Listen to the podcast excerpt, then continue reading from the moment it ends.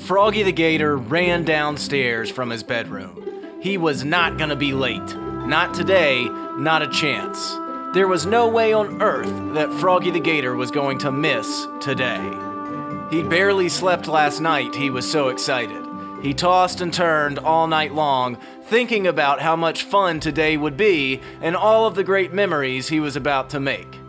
What had Froggy the Gator so excited? Well, today was the day he'd been waiting for.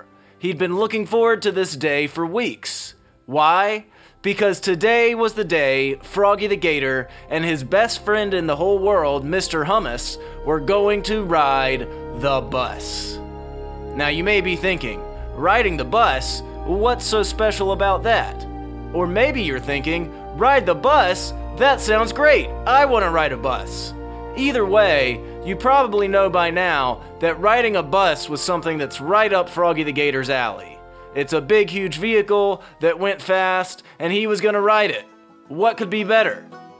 And what was just as exciting as riding the bus was where they were taking the bus to.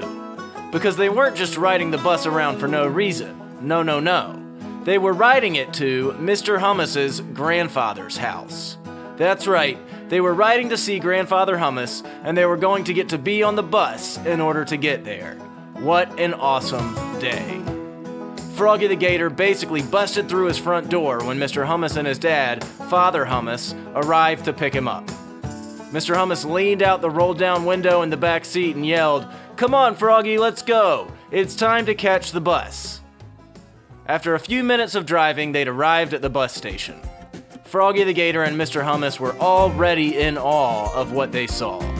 Everywhere they looked, there were big silver buses pulling in and out of parking spaces, with people getting on and off. Froggy the Gator and Mr. Hummus imagined that the buses looked like huge silver, chrome, shining horses. Their wheels were powerful horse feet, and the silver horse buses were ready to take them to Grandfather Hummus's house. As they stepped onto the bus, they could barely contain themselves. They waved at the bus driver, who was dressed in his normal bus driver uniform a blue shirt and pants with a dark blue cap. But Froggy and Mr. Hummus imagined that he was dressed up as a brave knight in shining silver armor to match the silver bus. They looked to their left and saw bus seats lined up as far as they could see. Oh my gosh, said Froggy the Gator. We gotta sit in the back. Can we sit in the back, Father Hummus? Sure, kids, Father Hummus laughed, and they walked back to the back of the bus together. After a few minutes of letting everybody else load onto the bus, they heard the doors in the front of the bus shut, they heard the hydraulics hiss, and they were off. They were moving.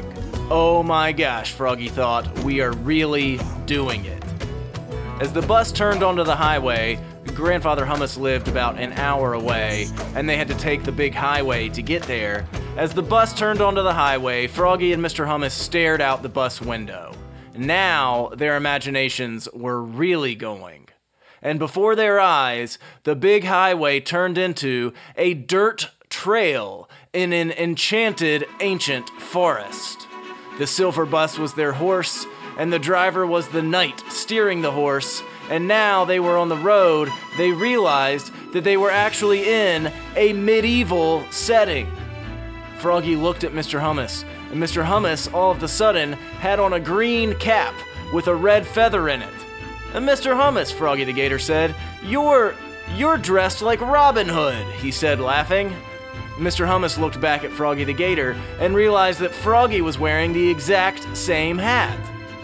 You're dressed like Robin Hood too, Froggy, Mr. Hummus said. I guess we're Robin Hood guys now. Then they felt on their backs, and sure enough, they had bow and arrows, just like the real Robin Hood. Oh boy, said Froggy the Gator, I've always wanted to shoot a real bow and arrow, and now that we're on the bus in this medieval forest, I bet we'll get the chance to do just that. They were laughing and enjoying pretending to be Robin Hood guys in a medieval forest riding on their silver horse bus when all of a sudden, in their imaginations, they felt the bus lurch to a quick stop. Oh no, Froggy the Gator said, What's going on? And he and Mr. Hummus grabbed their bow and arrows and got ready for whatever came next. Then they saw the brave knight bus driver turn around and start talking to all of the people riding on the bus. Ladies and gentlemen, the bus driver said, I'm afraid I have bad news. Our silver caravan through the medieval forest has been stopped by none other than that dastardly fiend who lives in this forest, medieval bandit Gershwin. Oh boy, Froggy the Gator said to Mr. Hummus, did you hear that? Medieval bandit Gershwin is here.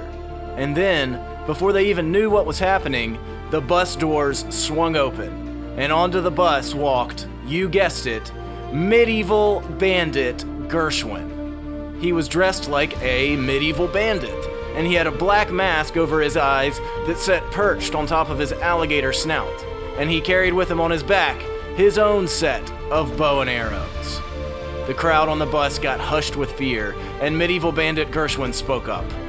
My name is Medieval Bandit Gershwin, he said, and I am commandeering this caravan, and there's nothing you can do about it. Mwahahahahaha, he laughed. Froggy and Mr. Hummus knew they had to think fast. Then, Froggy had an idea. Wait a minute, Medieval Bandit Gershwin. It looks like you have your bow and arrows with you. Well, what if we had a contest? An archery contest. We'll each take turns shooting our bow and arrow at a target. If we get closer to the bullseye than you, you leave us alone and let us continue on our way.